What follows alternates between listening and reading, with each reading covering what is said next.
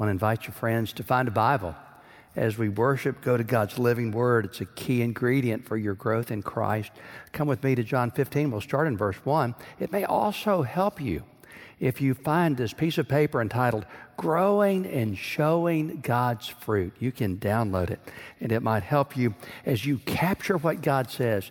I've always believed that the dullest pencil is sharper than the sharpest memory. So capture the Word of God as He speaks to you this day. Uh, I grew up in a little town called Georgetown, Texas. It was uh, in central Texas, and my dad was a rancher. And uh, my mother, she was a master gardener.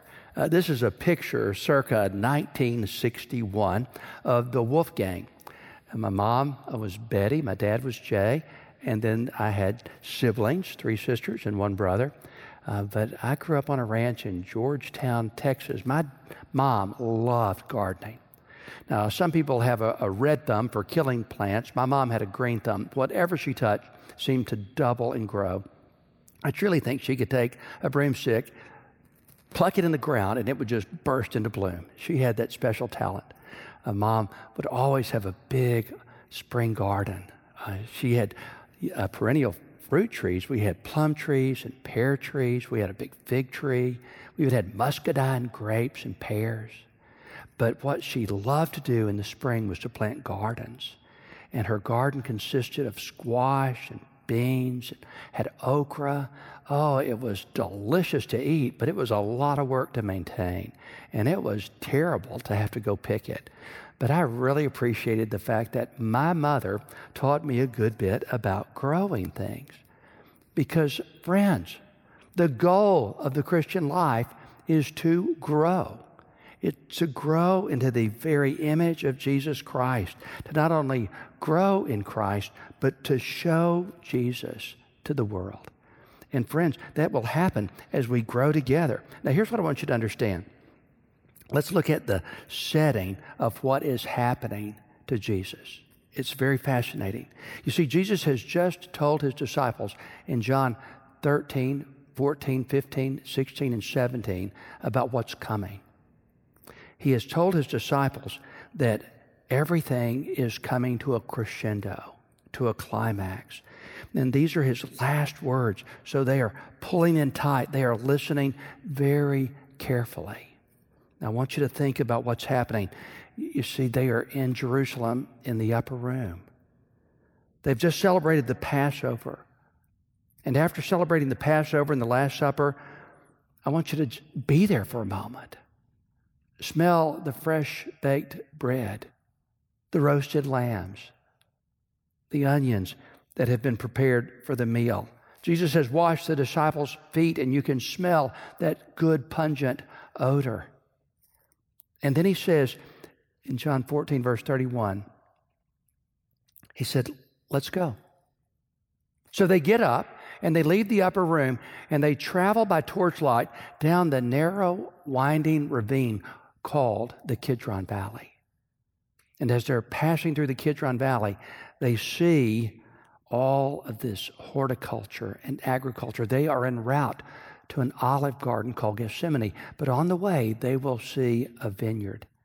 And, and I want you to see in this moment as they move from the upper room to the vineyard, that's where they're going. They're moving from the upper room to the vineyard. Jesus, ever the teacher, is going to give them almost a children's sermon. Jesus is going to tell them that the key to their future productivity and the creation of fruit is to be connected to Him. So as they pass along these ancient vineyards, they're walking this path, their lamps are flickering. I want you to imagine that you are listening to Jesus as He gives the key not only to their destiny, but He wants to give the key to your destiny. He wants to show you here and now how to be that productive Christ follower that produces much fruit. Uh, if you would find again John 15, verse 1, Jesus said, I am the true vine. My Father is the vine dresser. Every branch in me that does not bear fruit, he takes away. And every branch that bears fruit, he prunes it. And he makes it bear more fruit. You are already clean because the word which I've spoken to you abide in me, and I in you. As the branch cannot bear fruit of itself unless it abides in the vine, so neither can you unless you abide in me. Here's the heart of it, verse 5. I am the vine. You are the branches. He who abides in me and I in him bears much fruit, for apart from me you can do nothing. If anyone does not abide in me, he is thrown away as a branch and it dries up, and they gather them and they cast them into the fire, and they are burned. But if you abide in me, and my words abide in you, ask whatever you wish, and it will be done for you. By this is my Father glorified, that you bear much fruit, and so prove to be my disciples. My friends, as we come to this very important moment, Jesus is describing what he expects of you. This is the key to your destiny and your productivity. So let's go from ready, moving from the upper room to the vineyard, to set.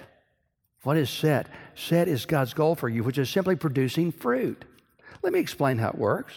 For his glory, it says in verse 8, for the glory of God, you produce fruit, not for people to pat you on the back or to laud your goodness and your greatness.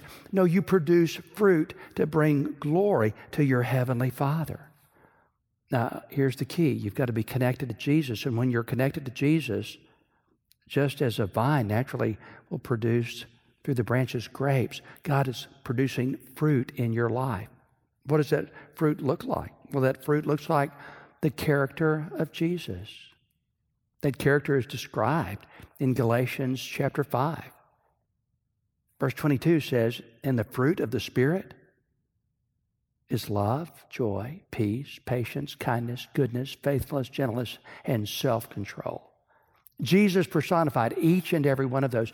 And he expects you to be crafted, to be carved into his image. And that should be how your character looks. Your character should be overflowing with love, joy, and peace, not the opposites. And then the Bible says you should also produce an outward fruit. The fruit of the kingdom is expanding the kingdom, it's evangelism, it's telling other people about the king. You see, wise people go out and they harvest fruit. That's what Jesus said in John 4. He said, Look around you, the fields of the world. In other words, the people of the world, it's like they're white unto harvest. Oh, friends, right now, during the COVID 19 crisis. People are listening like never before. And this is our time. This is your time to share your testimony, to share the living Word of God, to go into the harvest and collect fruit that will last for eternity. So that's what it means to be a productive, fruit bearing follower of Jesus Christ. So let me ask you an obvious question are you producing fruit? Are you the kind of person who every day is operating like God's son? Are you the person who gets God's work done? Are you out there helping precious people be won to the lordship and leadership of Jesus Christ? Are you producing fruit? I want you to classify yourself. And I'm going to give you three classifications. So are you a branch that is, number one, barren? Please make that note. Are you a branch that is barren? In other words, no people won, no kingdom work done, no operating like God's Son. Are you barren? And I'm afraid there are countless Christians in this category. Let me take you back to John 15, verse 2. Every branch in me that does not bear fruit, he takes away, and every branch that bears fruit, he prunes it that it may bear more fruit. Now, the word take away is an interesting Greek word. It's the word aro, aro. Now, it can mean take away, but it can also mean lift up or even clean up. Now, when the disciples heard this, they knew all about raising grapes and vineyards. I mean, the disciples knew about that like people from Alabama know about grits and football. So when Jesus was talking about taking away, he didn't necessarily mean throwing away, but the new branches of the spring on a, on a vine, they were coming out. And some of them on the lower part of the vine, they had already gotten dirt on them. And they needed to be cleaned up. They needed to be lifted up. So here's the need. I want you to make this note. The need is cleaning and discipline. The need is cleaning and discipline that's being identified. You see, if that fruit tree is barren, it doesn't have to stay barren. God wants to clean you up. Um, Jesus even said in Luke, he gives us in Luke 13 this picture of barrenness. And he does not want you in that category. He wants you to be overflowing with good fruit. And it happens when you're cleaned up and you are disciplined. Um, when I think of discipline, what comes to mind? Hebrews 12, 5 and 6. The scripture says, My son, do not despise the discipline of the Lord, nor be discouraged when you are rebuked by him. For whom the Lord loves, he disciplines and he scourges every son that he receives. Now, the Lord is like a good father. He is not going to stand for his child being unruly and undisciplined and bringing shame to his holy name. I can totally relate to that because my father was a master disciplinarian. I'm Jay Jr., and my dad was Jay Sr. My, my dad was quite a guy. Whenever I think of my dad, I think of him in, in this very picture. He would always wear a hat, a felt hat in the wintertime, a straw hat in the summertime. He was a marvelous father. I was so blessed to be assigned to him. Uh, but my dad, he operated like this when it came to discipline a look, a word, a touch. if I was out of bounds, he would give me one of those daddy looks. And, and the Lord says that He'll guide you with His eyes if you're sensitive to Him. Now, you have to be paying attention. You got to keep your eyes glued to his face. But if I was doing something wrong, my dad would give me that look. Say, boy, you better straighten out. Following the look came the word, that instruction, a verbal warning. But if you did not heed because you did not choose to hear, there's an old saying those who will not hear must feel. And that's when the touch came in. I can still hear it. My dad's belt comes slithering out of those loops, being unleashed to correct us. He would be quick to apply the Board of Education to the seat of knowledge, I can tell you that. Dad was something else. But he was a picture to me of the discipline of my Heavenly Father. The scripture tells us in Proverbs chapter 1, verse 7, that the fear of the Lord is the beginning of wisdom and knowledge. If you want to be a wise and knowledgeable, fruitful person, then it starts with fearing the Lord. That doesn't mean you're terrified of God. I was not terrified of my dad. I was crazy about him. I didn't want to disappoint him. I wanted to please him. And that's what it means to fear or respect your Heavenly Father. You love him so much that you don't want to disappoint him that you receive His correction and discipline, and you realign your life with His standard. You allow Him to clean you up and discipline you so that you will be fruitful. Well, let's go to number two. Let me ask you this Would you classify yourself? Are you a branch that is barely producing? Are you a branch that is barely producing? Oh, maybe there's a fraction of fruit, a few are won. Some of God's work is done. Occasionally, you operate like God's son. There's a little bit of fruit creeping through. But, friends, that's not the design of God for you to barely produce anything. God has a better plan.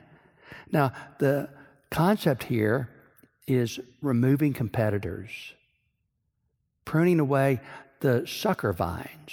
For instance, in the little tomato plant that I have, uh, there's some sucker vines. And if you really want the tomatoes to produce, you've got to break off those vines, those little sucker vines, so that the tomato uh, doesn't have competition for the nutrition. Frankly, it's that way in horticulture. You've got to engage in pruning or pulling the weeds let me tell you a quick story. Uh, the other day, I was out in my yard, and uh, I, I'm not overly good in the yard, but I try to keep a decent one because we've got a nice neighborhood, and I don't want it to go down because of me. And I happened to see just a little weed. And, and this little weed, you see, I'm pointing to it, um, was there, and I grabbed a hold of it. It had rained, and I pulled it out, and right below the tiny surface of that grain was this huge root. The root was about four times bigger than the little plant. And that's a picture of how weeds operate in your life. You see, weeds are competitors. Do you remember Jesus told the story in Matthew 13 about the good seed that's planted in the soil, and some of that good seed was choked out by the weeds that compete for the limited nutrients? So, what God wants you to do is give Him permission to pull out the weeds because those weeds will suck you dry. They'll pull out all of your time, energy, and best efforts. They'll be diverted into the things of the world that don't count. God wants your energies to produce fruit that lasts, that is eternal, that makes a difference. So, part of the process, if you're barely producing, is pruning and pulling out the weeds. Which brings us to the need. The need is pruning selfish priorities. That's what you got to do. Pruning selfish priorities. Again, Jesus said in John 15, verse 2 every branch that bears fruit, he prunes, he pulls off those sucker vines that it may bear even more fruit. Now, here's the real goal it's in Matthew 6, verse 33. What does Jesus say? Seek first his kingdom and his righteousness, and all these things, they will be added to you. You see, that's the number one priority for a kingdom person. If you want to be fruitful, let the centerpiece of your priority be seeking first King Jesus and building his kingdom, doing what is right. And if you'll do that, all other things will be added to you, the scripture says. Well, let me give you an example. I have a friend named Gordon Fort. He's one of my favorite friends. Many of you have met Gordon Fort. Uh, there's my buddy Kathy Cooper and Ben Kelly. This was just a few months ago at our Global Mission Celebration. Uh, Gordon has come to every one. He always stays at my house. I met him many years ago over in South Africa, and we just became fast friends. Uh, one day I was talking to Gordon. He was home in the United States, and I, was, I asked him this question. I said, Gordon, when you come home to America, and you're leaving Africa, what is the thing that strikes you most about America, and particularly American Christians? And without even hesitating, he said, Jay, it's mispriorities. I live in a world where I can fully focus on the lost. And when I come to America, I see so many Christians that are distracted. They've misprioritized their life. They're not doing what counts. They've been seduced by the trivial and by the ephemeral, he went on to say. Now, friends, would you check your life? Could it be that there are a lot of weeds in your life and God needs to prune off some of those sucker vines that are sucking the key components of your life away from you? Maybe a weed looks like Facebook because you're substituting it for time in God's book. Maybe your weed looks like selfishness because you're spending all your time, money, and energy on yourself instead of serving the Lord and the people who are hurting around you. Maybe your weed would look like um, less playtime and spending more prayer time spending more time in the Lord's presence as you're pouring out your heart before Him and connecting to Him and walking with Him. You see, if, if you're producing little fruit, it's probably because your priorities are misaligned and you're too focused on yourself and not the Savior.